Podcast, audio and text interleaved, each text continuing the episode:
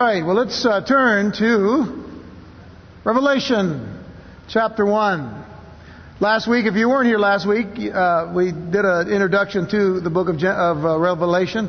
Uh, Genesis on my mind here. We got the book, uh, the bookends going. You know, Genesis on the weekend and Revelation on Wednesday night. So, good. You all hearing me okay? Everything sounds all right? Good. All right. Well, let's turn to Revelation chapter 1. I'm going to read verses 1 through 8. We're going to look very carefully at verses 1 through 5 this evening. The revelation of Jesus Christ, which God gave unto him to show unto his servants things which must shortly come to pass.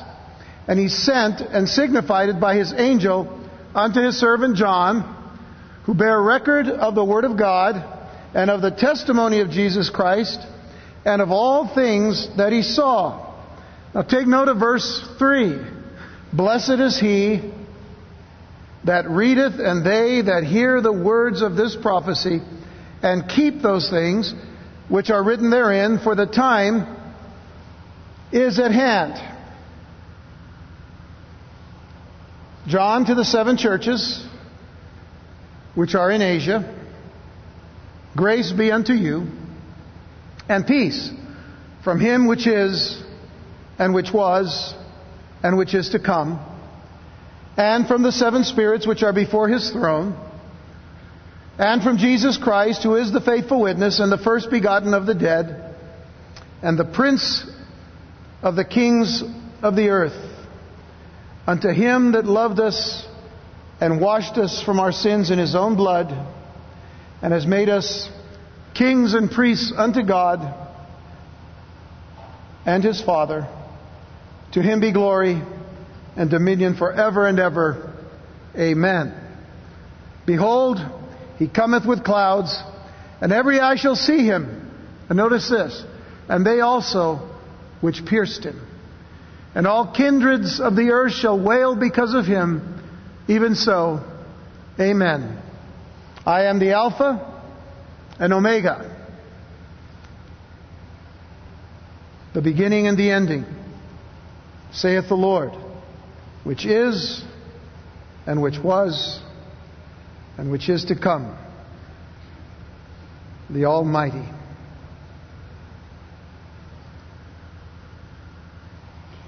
Now, if I were to ask you to write down several things that you never thought you'd see in a lifetime,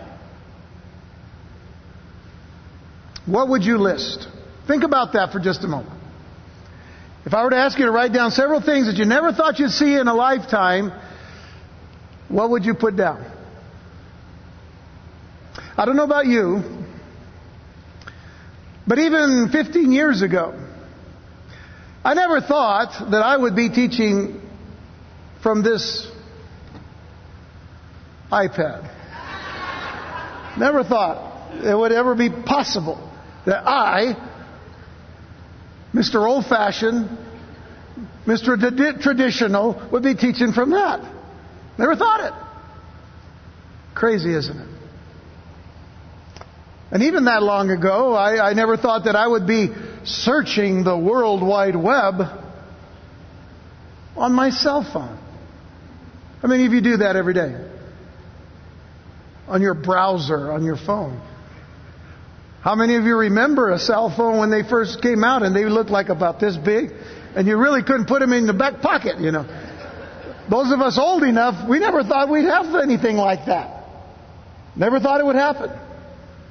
Back when I started pastoring the church nearly 30 years ago, I wrote my notes out longhand. Honestly.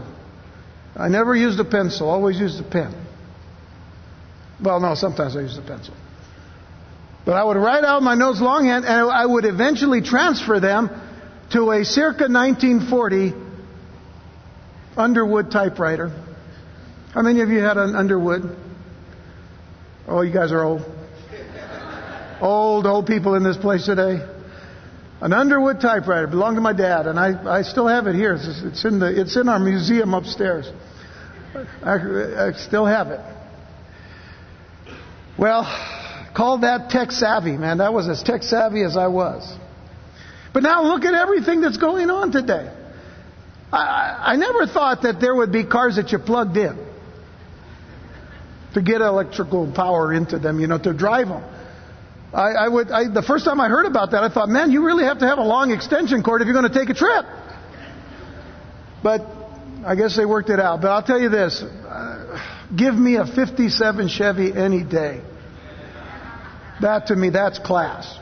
That's the way to get around. So, see, what would you put down? I mean, you know, you know, think, just think about all of those things in, in your time. In, in your time. Is it any wonder, though? Is it any wonder why so many people are so fascinated, even, even obsessed with the future? What it's going to be like? I remember years ago, back in the 80s actually. Anybody remember the 80s, by the way? I, I have faint remembrances of the 80s. Uh, being a musician, I, I, thought the 80s was one of the worst times for music, but anyway, that was just me. So I never listened to it. I just, I could. But anyway, back in the 80s, there was a, a Christian group uh, called Daniel Amos. They came out of Calvary Chapel in Costa Mesa. California, and and they, and they by the 80s they they started you know wearing their hair like, like you know the the punk thing you know and stuff, and they were reaching a lot of kids for the Lord. But they did a they did an album in which they had a song called "It's the 80s, So Where's My Rocket Pack." And, and it was a it was a great song because it talks about you know all these things that, that we've imagined through science fiction and thinking that the, all of these things are going to be happening. But here we are now in, in the 21st century, and we're still as bad off as we were back then when it comes to the way we treat one another and sin and all of that kind of stuff. What has it brought us? But people are still obsessed with the future. Even in modern times, many have faithfully read horoscopes or sought out tarot card readers, visited uh, palm readers, or call they call their psychic hotlines, and, and now all of that is easily accessed online. Some of you have heard me talk about the psychic hotline, you know, back when they were doing those commercials with Dionne Warwick. And I thought Dionne Warwick, everybody remember Dionne Warwick? You know, here, this is old folks' day today, so I'm just bringing all these names up. But Dionne Warwick, you know, she's doing a, a commercial for Psychic Hotline, and I'm thinking, you know what, this is, uh, this is not truth in advertising here because she sang a song where she said, do you know the way to San Jose? Well, you should have asked your Psychic Hotline. You know, I thought you were so, you know, understanding of all of that. But now you can get online and you have all of that stuff available. In a more serious way, though, others have delved into the occult by seeking out mediums who, who advertise that they can actually consult the dead on behalf of the living. Not realizing that the dead cannot truly respond, but demons do masquerading as the dead and spreading lies in the process. That's why Israel was told in Isaiah chapter 8, verse 19, And when they shall say unto you, Seek unto them that have familiar spirits, which are mediums, by the way, and unto wizards that peep and that mutter, which are spiritualists or spiritists or necromancers or necromancers. Should not a people seek unto their God? That's the question that they even had to, you know, had to be asked of Israel. Shouldn't you just seek your God, not, not, not these mediums and all? For the living to the dead? I mean, in other words, you're, you're going to ask the dead about the living? And then in verse 20 it says, To the law and to the testimony. That's the answer here. To the law and to the testimony. That's where we're to go. If they speak not according to this word, it is because there is no light in them. That is true today as it was in Isaiah's time. If they don't speak from the Word of God, then there is no light in them. And all these types of attempts to discern and to know the future are in vain. And what people must know is that there is only one person who knows and declares the future, and that is the Almighty God who created all things the God of Israel, the God of Abraham, Isaac, and Jacob, the God of the Bible, the God of the Hebrew Scriptures, the God of the Old and the New Testament. As it says in Isaiah 44, verses 6 through 8, it says, Thus saith the Lord, the King of Israel, and his Redeemer, the Lord of hosts, I am the first and I am the last, and beside me there is no God.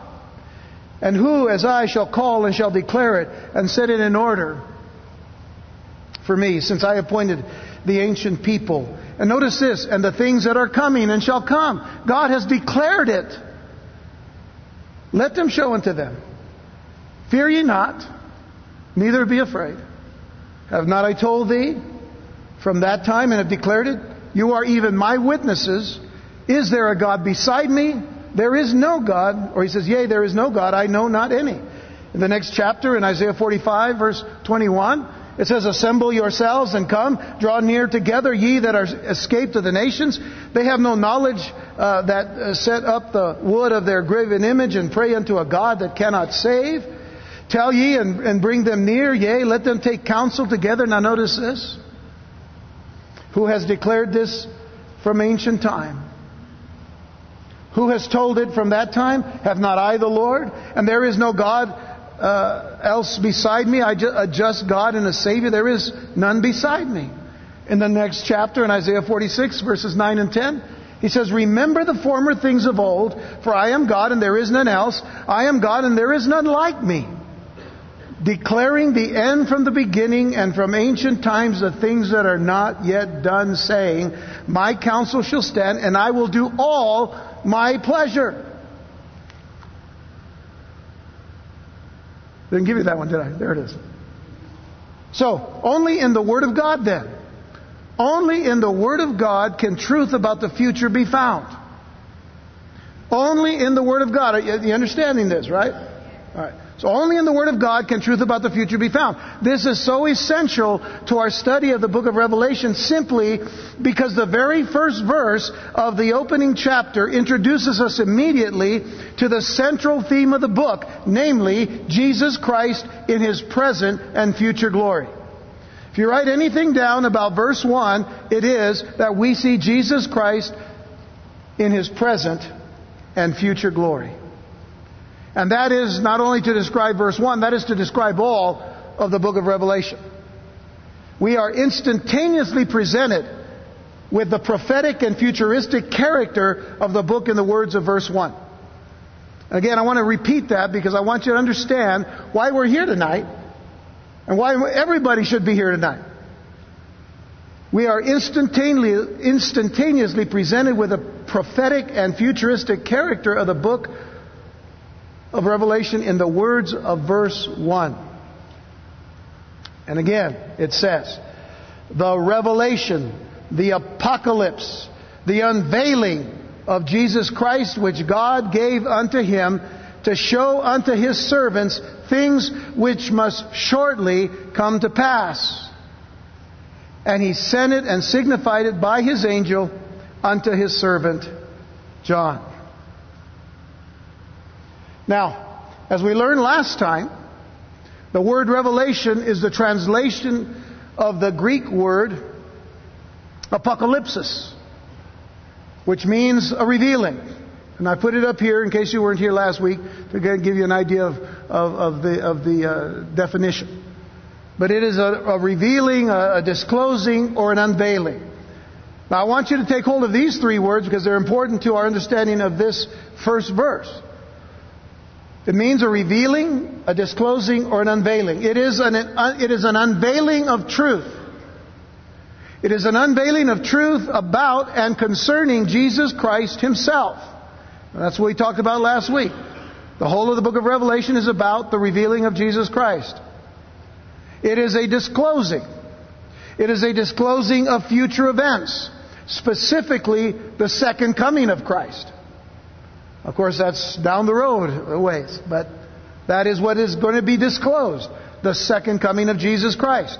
Did Jesus not promise that he was going to come again?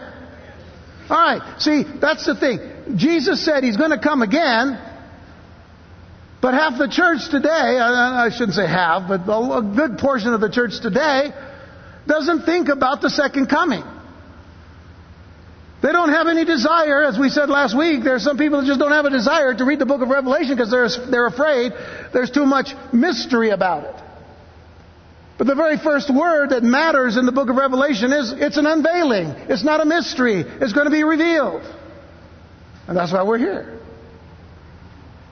So it is a disclosing of future events.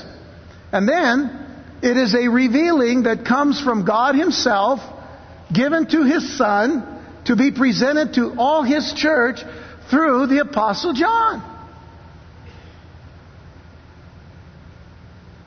It has been given. God the Father to His Son Jesus, Jesus to the Apostle John, a witness, an eyewitness of, the, of, of, of Jesus at His first coming, and one who is to declare the coming of Jesus again. And then to the church. Not just to seven churches. Even though it was written initially to seven churches, it is for the whole of the church. And we'll see that when we get into chapters 2 and 3. So now the substance of the revelation is offered to us as things which must shortly come to pass. Things which must shortly come to pass. A significant expression that finds its basis in the prophetic writings of the Hebrew Scriptures, used in one form or another in 213 verses of the Bible. Things which must shortly come to pass. Now it's found in various forms, but it's, it's the same idea. Things which will come to pass. For example, let's look at Daniel chapter 2, verse 28 and verse 29. It says in verse 28 there of uh, Daniel chapter 2, but there is a God in heaven that reveals secrets. Now see, that's what we're seeing happen in the book of Revelation. God is going to reveal what has been hidden for a time. And so those things will be revealed, which means there will be no longer secrets. No, no, no more mystery here.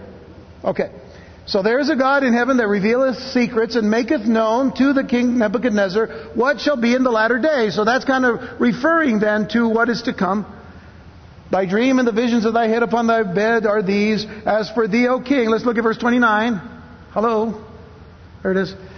It says, As for thee, O king, thy thoughts came into thy mind upon thy bed. Notice what should come to pass hereafter. Very similar to what we saw in Revelation when it says things which must shortly come to pass. What should come to pass hereafter?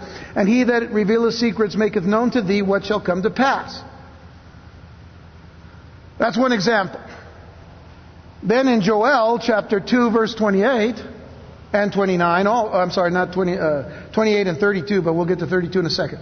Notice here in Joel 2 verse 28 it says, And it shall come to pass afterward. So already there we see it again. That I will pour out my spirit upon all flesh, and your sons and your daughters shall prophesy. Your old men shall dream dreams, and your young men shall see visions. And we know that that particular verse of Scripture was actually fulfilled when? At Pentecost, where? In Jerusalem, when? After the 120 had gathered and the Spirit had come upon them. So, fulfill prophecy. But it shall come to pass afterward. In verse 32 of that same chapter in Joel, it says, And it shall come to pass that whosoever shall call on the name of the Lord shall be delivered. For in Mount Zion and in Jerusalem shall be deliverance, as the Lord has said, and in the remnant whom the Lord shall call. And I only brought that one up because, you see, we're recipients of that blessing. Whosoever shall call upon the name of the Lord shall be saved. Have you called upon the name of the Lord? Because that's really important for your eternal, eternal life. That you call on the name of the Lord. So to understand now, look, So to understand what John meant by things shortly coming to pass, we have to know the basis of the words en tachei, which is in the Greek, uh, which means quickly or suddenly coming to pass. It comes from a word tachos, T-A-C-H-O-S, not tacos like here on the border. Just want to make that clear en tachei, which means quickly or suddenly coming to pass. I know what some of you do with those tacos. You eat them very quickly too. But that's not what we're dealing with. So it's, it's en tachei, quickly or suddenly coming to pass, indicating a rapid execution indicating a rapid execution of things after the beginning takes place. So you have to understand this. This was written almost 2,000 years ago. Things that shortly come to pass, you would say, well, that's 2,000 years ago. What John was referring to, and that is what that phrase, why that phrase is so important, is that when things begin to happen, they're all going to happen like this rapid succession. Things will shortly come to pass. Then boom, boom, boom, boom, boom. It's going to take place. The thought isn't that an event may occur soon, but when the event does occur, it will be sudden and quick. That is why we're so uh, we're, we're so much taking you know uh, well, that's why things uh, we're so much uh,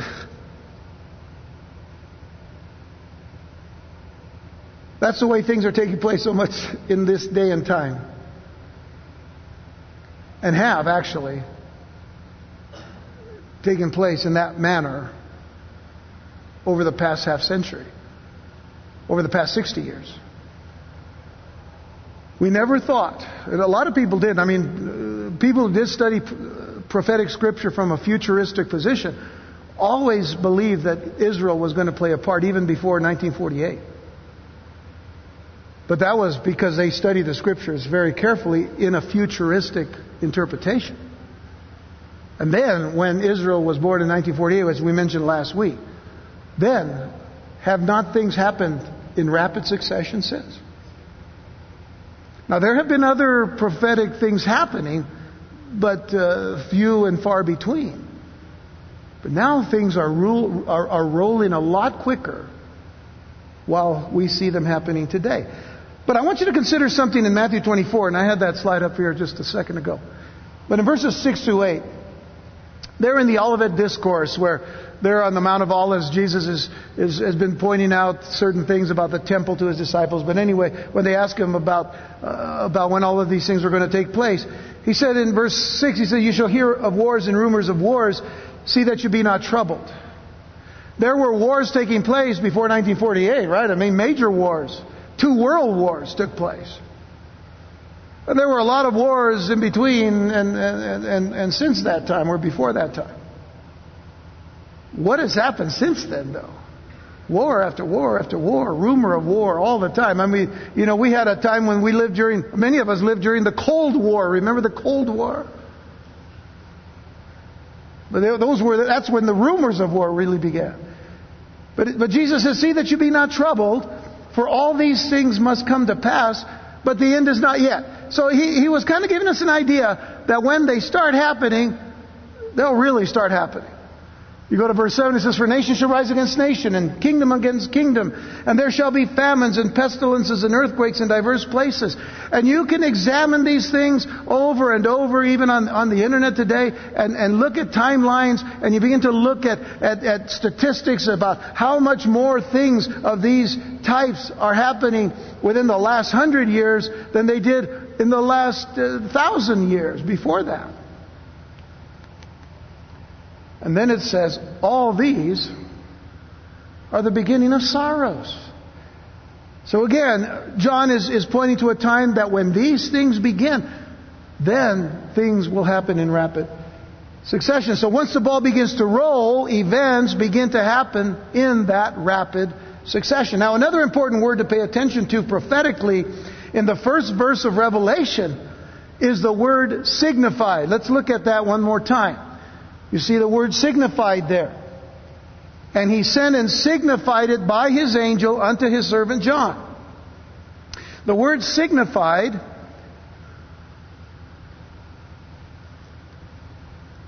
The word signified comes from the Greek word semino. Semino. It, it, means to give a sign or to signify. It is related to the word semeion. A semeion is a sign or a mark or a token. Now, the related English word to those words is the word symbol. It is related to those words, semino and semeion. It is the word symbol. S Y M B O L. Symbolism. You understand that word there? That's, that's where that word comes from. Now, John used the word in his gospel. The miracles that John focused on were called signs, which meant uh, to show us something deeper about who Jesus was. They were signs to point to the deity of Jesus Christ. They were signs to point to the fact that he was indeed Messiah. The book of Revelation is going to have another level or layer of signs. We, we will see lots of symbolic language used in the book of Revelation. And for the most part, it, it's not hard to tell when you're reading language that is meant to be symbolic in distinction to the literal interpretation, which we will also encounter in the text. If we look at things from a futuristic perspective, much of what we're going to study in the book of Revelation is going to be literal. The problem again with uh, the other viewpoints that we talked about a little bit last time is that if you do not see them from the futuristic perspective, which is what prophecy is supposed to really awaken in us, then you have to say these things have already happened, which of course they haven't. And so your, all your timelines are thrown off.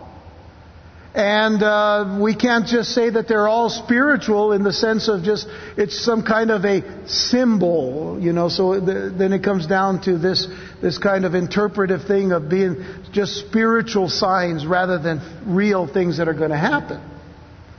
There are literal things throughout the book of Revelation, but there are also symbolic things.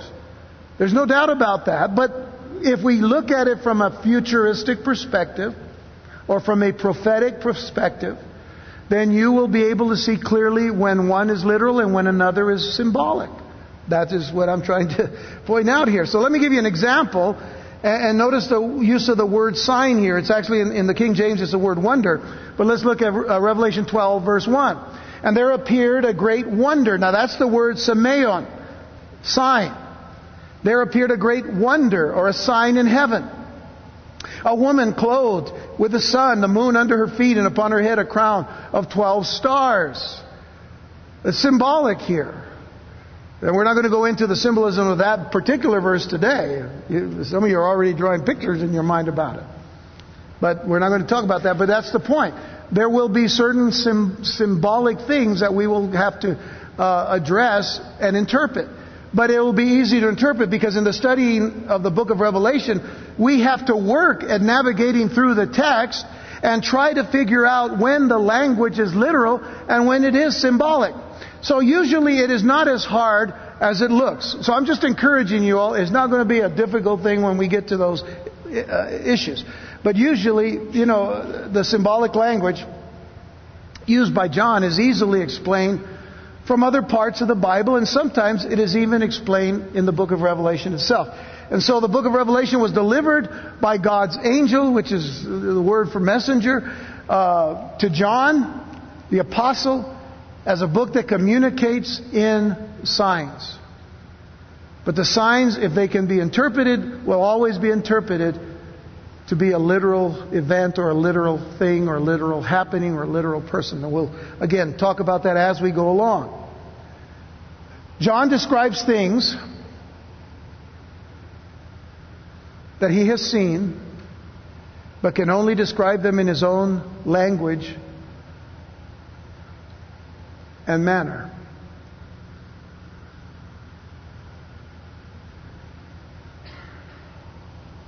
How would you describe heaven if you've never been there? How would you describe heaven if you've never been there? You would have to try to find things that people could kind of relate to.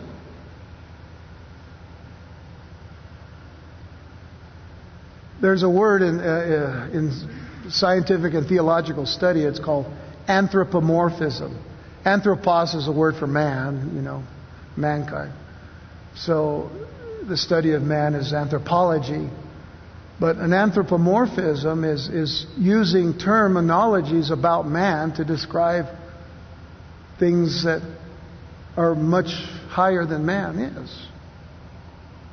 And this is what John has to use.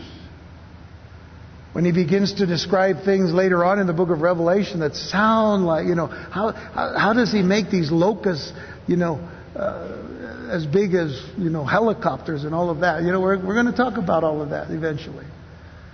But this is how he has to describe them. The Lord allows John to do that. Because then we can relate to the sign to see the interpretation. Now, John the author is the same John who wrote the gospel and the three letters to the churches. He wrote Revelation around 95 to 96 AD while he was in exile on the island called Patmos, which is a barren volcanic island located in the Aegean Sea about 32 miles from Ephesus during some of the harshest Roman persecutions against Christians during the reign of Domitian. John lived longer than any of the other disciples and the apostles. Some believe that he died when he was around 100 years old. John was the only one that was not actually martyred uh, for his faith. Although many stories have been told about John, and the fact that certainly he had to have been because he was uh, persecuted as, as an apostle of Jesus Christ. Uh, there are, again, stories that are told by uh, people of the times following John's life that he was, in fact, there was an attempt to uh, kill him, to execute him. Some believe by putting him in a vat of oil, hot oil, but that he came out of that. And that uh, that happened mainly because this was done sometime in, in 70s or 80s AD and had not yet written the gospel nor the letters nor the book of Revelation. So there are stories of that nature that you might be reading from time to time about the life of John. But suffice it to say that John lived longer than all the other uh, apostles, and he was given the privilege of giving, receiving the revelation of Jesus Christ. So when you look at verse 2 now of Revelation chapter 1, it says, Who bear record, speaking of John, who bear record of the Word of God and of the testimony of Jesus Christ and of all things that he saw. I have some tremendous things that we hear John write about. You know, we all know how he begins the gospel. In the beginning was the Logos, in the beginning was the Word, and the Word was with God, and the Word was God. And he gives testimony of that as one who actually saw him. And then when he begins his first letter to the church, in First John, he talks about that experience of having been an eyewitness of the person of Jesus Christ, having touched him, having heard him, having been with him. So he gives proper identification, proper witness of the person and work of Jesus Christ in his, in his writings. So here, uh, speaking of John, yet being the, the author of this book, he speaks of himself as one who bear record of the Word of God, of the testimony of Jesus Christ, and of all things that he saw. John not only bore witness or testified of the Word of God, but he bore witness of his receiving it. He not only bore witness of the Word, as we know to be Jesus Christ, and, and the Word of God being the spoken Word, but he also bore witness of receiving this revelation. It has added, uh, it has the added weight of being the testimony. And by the way, the word testimony and witness both come from the word, the Greek word martus, which is the word from which we get martyr from. And here is uh, is, when it speaks of the testimony of Jesus Christ, it is the martyra, or the marturia, I should say. The marturia, which again is the witness or the testimony of Jesus Christ. So it has the added weight of being the testimony of Jesus Christ, and John is a complete, John's receiving is a complete recitation of everything that he saw. In other words, verse 2 here simply states that John was an eyewitness to all that he was allowed to see. And then he writes in verse 3 Blessed is he that readeth, and they that hear the words of this prophecy, and keep those things which are written therein, for the time is at hand. Now, this is a tremendously meaningful and powerful verse of Scripture. The very fact that you all are here tonight and were here last week, it gives indication that you're taking seriously the fact that you want to be blessed by God. Am I right? I certainly want to be blessed by God. And whenever there is something in the Word of God that says, if you do this, I'm going to bless you, then I mean, we ought to run to it. And I saw many of you running here tonight. Maybe not physically, but you were running. You were anxious. You wanted to get here. Why? Because there's a blessing here for those who read, hear, and keep the word of this prophecy. And I find it so interesting that some churches today hold, you know, some churches that hold to liturgical traditions and have public and individual readings for their congregants to be practiced throughout their liturgical calendars, they are usually omitting readings from the book of Revelation. Many of them that do not hold to a futuristic view of the prophetic books of Scripture more than likely consider it a fanatical thing to dig deep into the prophecy of this book.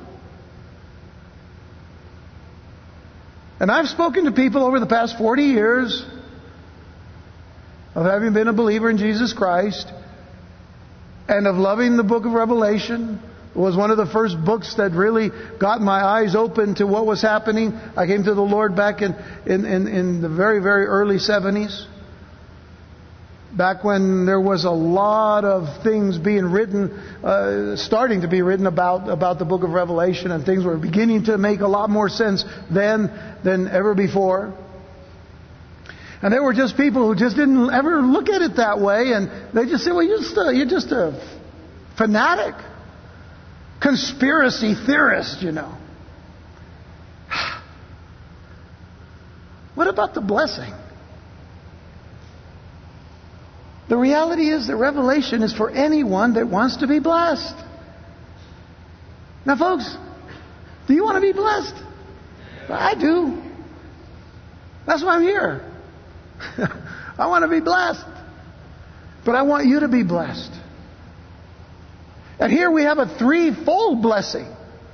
It's not just a blessing, this is a threefold blessing. It's one super blessing. Blessed is he, singular. Did you notice that? Blessed is he, singular, that readeth. Blessed are they, plural, that hear the words of this prophecy. And then together, reader and hearer, and blessed are they that keep those things which are written therein. What you need to understand about that statement is that since not everyone had a copy of this book, there was one copy. There was the original manuscript written by John or his secretary but more than likely written by John himself. Then there were copies made of that to distribute to the, the churches, the seven churches. And when they made copies of these manuscripts, they were very careful about everything that they wrote in them. But they didn't have a printing press. They, they didn't have Lifeway. They didn't even have Safeway. They didn't have any place like that. What would they would have is, is a person who they would have considered as their elder, their pastor, who would have received the letter and he would have read it to them. Blessed is he that readeth. Got it? And they that heareth the words of this prophecy. And together, blessed are they that keep these words. So a special blessing was given to the one that read the book to the listeners, but, but those who heard were also blessed. And for both the reader and the hearers, it was important that they keep, which means to fulfill, to observe, and to pay attention to what was written. Fulfill, observe, and pay attention to that which was written. And this was all written in the present tense. Did you also notice that? It's written in the present tense to imply continued reading, continued hearing, and continued observing. And that is the way we're supposed to read the whole of the Word of God as well. It isn't to say, oh, I finally read all of the Bible from Genesis to Revelation. I can put it away and just kind of. I've arrived. Some, some people, I've met some people who've read this, the Bible 50 times in their lifetime. And they say, every time I open the book, I learn something new.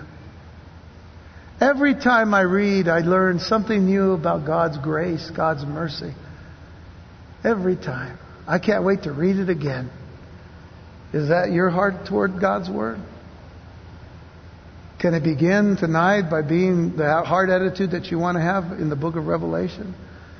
If you can have that kind of excitement about reading the book of Revelation and coming to a greater understanding of it, that's the way we need to read the rest of the Bible. So there is no other book in Scripture that contains such a direct promise of blessing. I mean, there are blessings in all the other books, but not about reading that book like this one. Very special blessing. Now, in fact, there are seven Beatitudes and if you remember the Beatitudes in Matthew chapter 5 and Matthew, Matthew chapters 5 and 6, what do we learn about the Beatitudes there in chapter 5? They were all blessings. Blessing, or blessed are the poor in spirit, for theirs is the kingdom of heaven. Blessed are they who mourn, for they shall be comforted. Blessed are they. Blessed are the peacemakers. Those are beatitudes, those are blessings. So in the book of Revelation, there are actually seven beatitudes or blessings. Pronouncing blessings in the book of Revelation, we'll talk about them later because we, you know, we're going to get to them eventually, all of them. And these, of course, being uh, here the first ones mentioned. Why would there need to be seven promises of blessings? Why would there need to be seven promises of blessings? Well, there seems to be anticipation by the Holy Spirit that many would neglect this book or even ignore its prophetic revelation. Has that happened in history? Yes, it has. Is it happening today? Unfortunately, it is. The Lord is saying, Man, I've got seven blessings here I want to give you. If you'll take my word seriously. It is quite significant that one book in the New Testament, that the one book in the New Testament that prays and beseeches and entreats a special blessing on the reader should too often be left unread. And because of that, it is also the one that everybody says, I don't understand. Now we know why they don't understand. Because they don't read it. And they don't study it. So, you see what a blessed crowd you are tonight? What a blessed people you are. Man, you get to go out of here today blessed. Because you have come to understand this book. But now consider, if you will, two phrases in this verse, verse 3. The words of this prophecy, you see it? In the second line, the words of this prophecy which implies that the book of Revelation uh, is as a whole prophetic. It is a prophetic book. It is the prophecy book of the New Testament. But there's a second phrase, for the time is at hand, the last phrase. For the time is at hand, which stresses the importance of the prophecy. It stresses the importance of the prophecy. What we do in the present, in other words, must be done with eyes and hearts on the future. Must be done with eyes and hearts on the future. Turn to Titus chapter 2, verse 11. Titus chapter 2, verses 11 through 14. The Apostle Paul writes, he says, For the grace of God that bringeth salvation has appeared to all men, teaching us that denying ungodliness and worldly lusts, we should live soberly, righteously, and godly in this present world, looking for that blessed hope. Notice, looking for that blessed hope and glorious appearing of the great God and our Savior Jesus Christ, who gave himself for us that he might redeem us from all iniquity and purify unto himself a peculiar people zealous of good works. What a tremendous, tremendous statement Paul makes. We live in the present with our eyes and our hearts on the coming of Jesus Christ. If we stop looking for Jesus, you can pretty much realize that the present is not where it needs to be for anyone. Being in God, in Christ. Through the struggles, through the heartbreaks, through the troubles, yes, we'll all go through them. But we need to renew our vision of the coming of Christ. Jesus made it so clear to his disciples. Let not your heart be troubled. If you believe in God, believe also in me. In my Father's house, there are many mansions. If it were not so, I would have told you so. I go to prepare a place for you. And if I go, I'm going to return and gather you unto myself, so that where I am, there you may also be. Is that not a, a promise that you, you want to look for? That you want to keep your eyes on? That's John 14, by the way, verses 1 through 3. Well, John is writing, of course, as led by the Holy Spirit.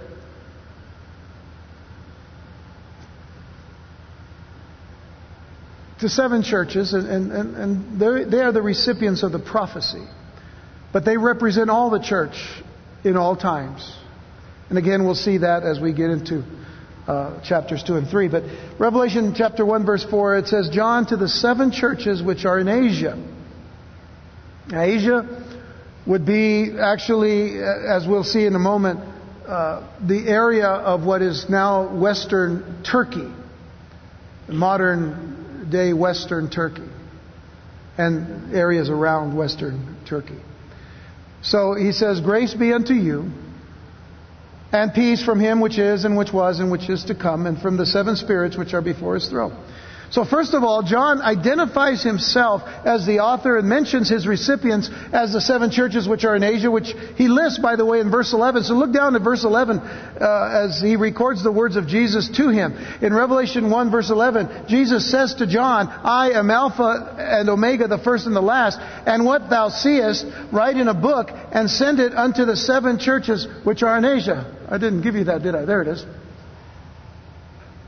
Unto Ephesus, Church number one, Ephesus, unto Smyrna, unto Pergamos, unto Thyatira, unto Sardis, unto Philadelphia, and unto Laodicea.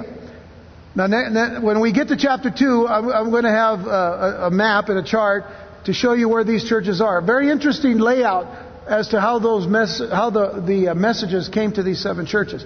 We'll talk about that when we get there. But now, certainly there were other churches, by the way, in the Roman province of Asia Minor.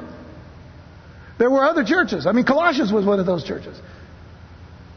The churches of Galatia. And there were others, uh, Lydia and, and, uh, and, and what. Now, we can go down through a whole lot of lists. And we'll deal with that issue in chapters 2 and 3. But a standard, you know, but, but but here he's, you know, he's given it to these seven churches in particular. We'll deal with that. A standard biblical greeting is given by John, which is a very similar greeting given by Paul to all the churches that he wrote to. Grace be unto you and peace. Standard greeting. Grace unto you and peace. But it, it wasn't just a standard greeting as if we just say, hey, what's up? Right? Because, uh, you know, a lot of times we do that. Hi. Hi, I'm John.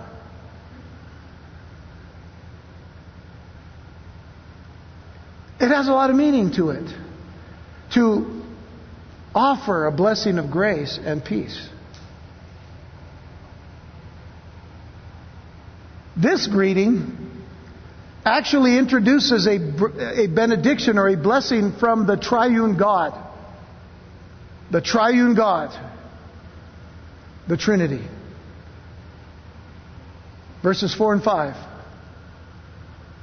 John, to the seven churches which are in Asia, grace be unto you and peace from him which is and which was and which is to come, and from the seven spirits which are before his throne, and from Jesus Christ, who is the faithful witness, and the first begotten of the dead, and the princes of the kings of the earth, unto him that loved us and washed us from our sins in his own blood. Let's examine these particulars of these two verses here. And I'll go back here to verse 4 for just a moment. Because the phrase from him which is and which was and which is to come identifies for us the first person of the Trinity, of which is, of course, God the Father, who, even though he is timeless, no beginning, no end, and even though he is timeless, he is described in terms only that we can understand. In the time dimensions of past, present, and future. Yet we know Him to be the eternal God. And the eternal God is indeed the source of all the blessings of salvation, all the blessings of grace, all the blessings of peace in all of their fullness. God is the supplier and the source of all of those blessings. So John says, Grace and peace unto you from him who is, or him which is, and which was, and which is to come. That's God the Father. Because then, we see the seven spirits mentioned. Coming from the seven spirits as well, the seven spirits which are before his throne. This, of course, refers to the Holy Spirit. And of course, we know that there is only one Holy Spirit. But the number seven is significant because it depicts him in his fullness. As we see in, in Isaiah chapter 11, verse 2. So let's turn there. Because in Isaiah 11, verse 2, it says, And the Spirit of the Lord shall rest upon him, the Spirit of wisdom. So you count the first one being the Spirit of the Lord himself. The Spirit shall rest upon him, the Spirit of wisdom and understanding, the Spirit of counsel and might the spirit of knowledge and of the fear of the Lord. And so the Holy Spirit, in all of His glory and in all of His fullness, sends grace and peace to believers. Now, did you know that when you came to the Lord Jesus Christ, that you were filled with the Spirit of God?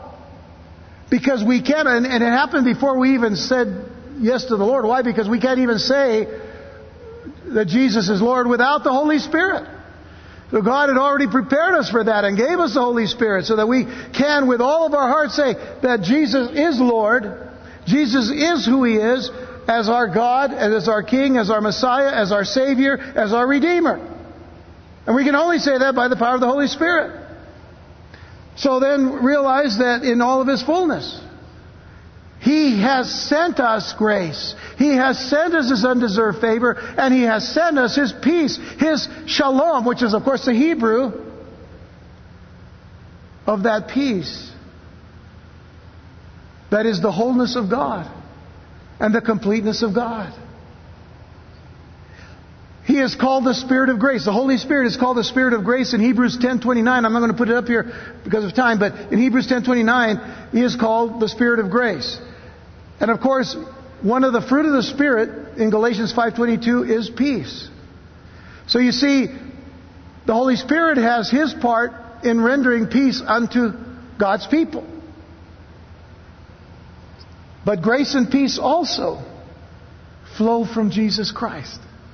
Grace and peace also flow from Jesus Christ, who is, notice what it tells us, going back over to verse 5. Uh, Where am I? Oh, going the wrong way, sorry. Here we go, there it is. From Jesus Christ, notice what he's called the faithful witness, the first begotten from the dead, and the prince of the kings of the earth. And it is only fitting that he is mentioned last by John, and a greater description is given of him, being that he is the substance and the theme of the book of Revelation. Yes, the Father is mentioned. He which is, who was, which is, and which is to come, and the seven spirits of God are mentioned. But look at how Jesus is mentioned. He is mentioned as the faithful witness, the first begotten from the dead, and the prince of the kings of the earth. As the faithful witness. He is the one who always speaks and represents the truth. Jesus said unto him, I am the way, the truth, and the life. No man cometh unto me. No man cometh unto the Father, I should say, but by me. No man cometh unto the Father but by me. But the important thing is that he said, I am the way, the truth, and the life. Jesus is the faithful witness. He is the faithful witness of the character of God. He is the faithful witness of the true character of God. He is the perfect witness to the nature of God. In John 18 verse 37. When, when Jesus is bound before Pilate, Pilate says to him, are, are you a king then? And Jesus answered and he said, Thou sayest that I'm a king. But notice this phrase, To this end was I born. And for this cause came I into the world, that I should bear witness unto the truth. Everyone that is of the truth heareth my voice. I bear witness unto the truth. He is bearing witness unto the truth of the nature of God. The book of Hebrews even begins in a way that tells us that Jesus Christ is the exact representation of God the Father. The exact representation. Listen, you can't get any more clear about the deity of Jesus Christ than the whole of Scripture. And yet, time and time again, I hear people always say, well, you know, Jesus never claimed that he was God the Son. Yes, he did many times. But the scriptures always bear it out. He is the first begotten from the dead, as we're told in verse 5. Which doesn't mean that he was the first one chronologically to be raised from the dead. I mean, we, we notice there were people raised from the dead in the Old Testament, and even Jesus himself raised certain people from the dead, right? Course, the only difference is, unfortunately, they all had to die again. But not Jesus. Jesus is the only one that ra- was raised from the dead and remains alive. and the word for begotten there, or firstborn, is the word prototokos. We get the word prototype from this word the word prototokos, which means firstborn or first begotten. And it refers to being first in preeminence. First in preeminence. Of all who have ever been or ever been resurrected, He is the, for, the foremost, He is the primary, and He is the principal one. Look at uh, Psalm 89 verse 27. God says also, I will make him my firstborn higher than the kings of the earth. And even though this was in reference to David, it was in reference also to David's seed, which is Jesus Christ. The book of Revelation certainly records the describing and the revealing of that promise. The third title given to Jesus is the, the Prince of the Kings of the Earth, and it describes Jesus as absolutely sovereign over the affairs of, the, the affairs of this world, to which he, in fact, holds the title deed, as we shall see and study in chapter 5 of book of Revelation. Throughout the scriptures, Old and New Testament, Jesus is the sovereign king of all the earth. He is the sovereign king of all the earth. Jeremiah 23, verses 5 and 6. Behold, the days come, saith the Lord, that I will raise unto David a righteous branch, and a king shall reign and prosper, and shall execute judgment and justice in the earth. In his days, Judah shall be saved, and Israel shall dwell safely, and this is his name whereby he shall be called the Lord our righteousness. Well, the first uh, uh, book of, uh, uh, of Paul to the Corinthian church talks about Jesus as being our righteousness. The Lord our righteousness. But special emphasis is given to what has already been accomplished for believers. And this is so precious. Go back and look at verse 5 of Revelation 1. Unto him that loved us. Y'all see that phrase? Unto him that loved us and washed us from our sins in his own blood. Special emphasis is given to what has already been accomplished for us. Unto him that loved us and washed us from our sins in his own blood and has made us kings and priests unto God and his Father. To him be glory and dominion forever and ever. Amen. This is where we're going to begin next time. On that particular phrase of verse 5, and then we'll press on as far as we can go next time. What a blessing it is to read and to hear the words of this prophecy. Shall we pray? Father, thank you for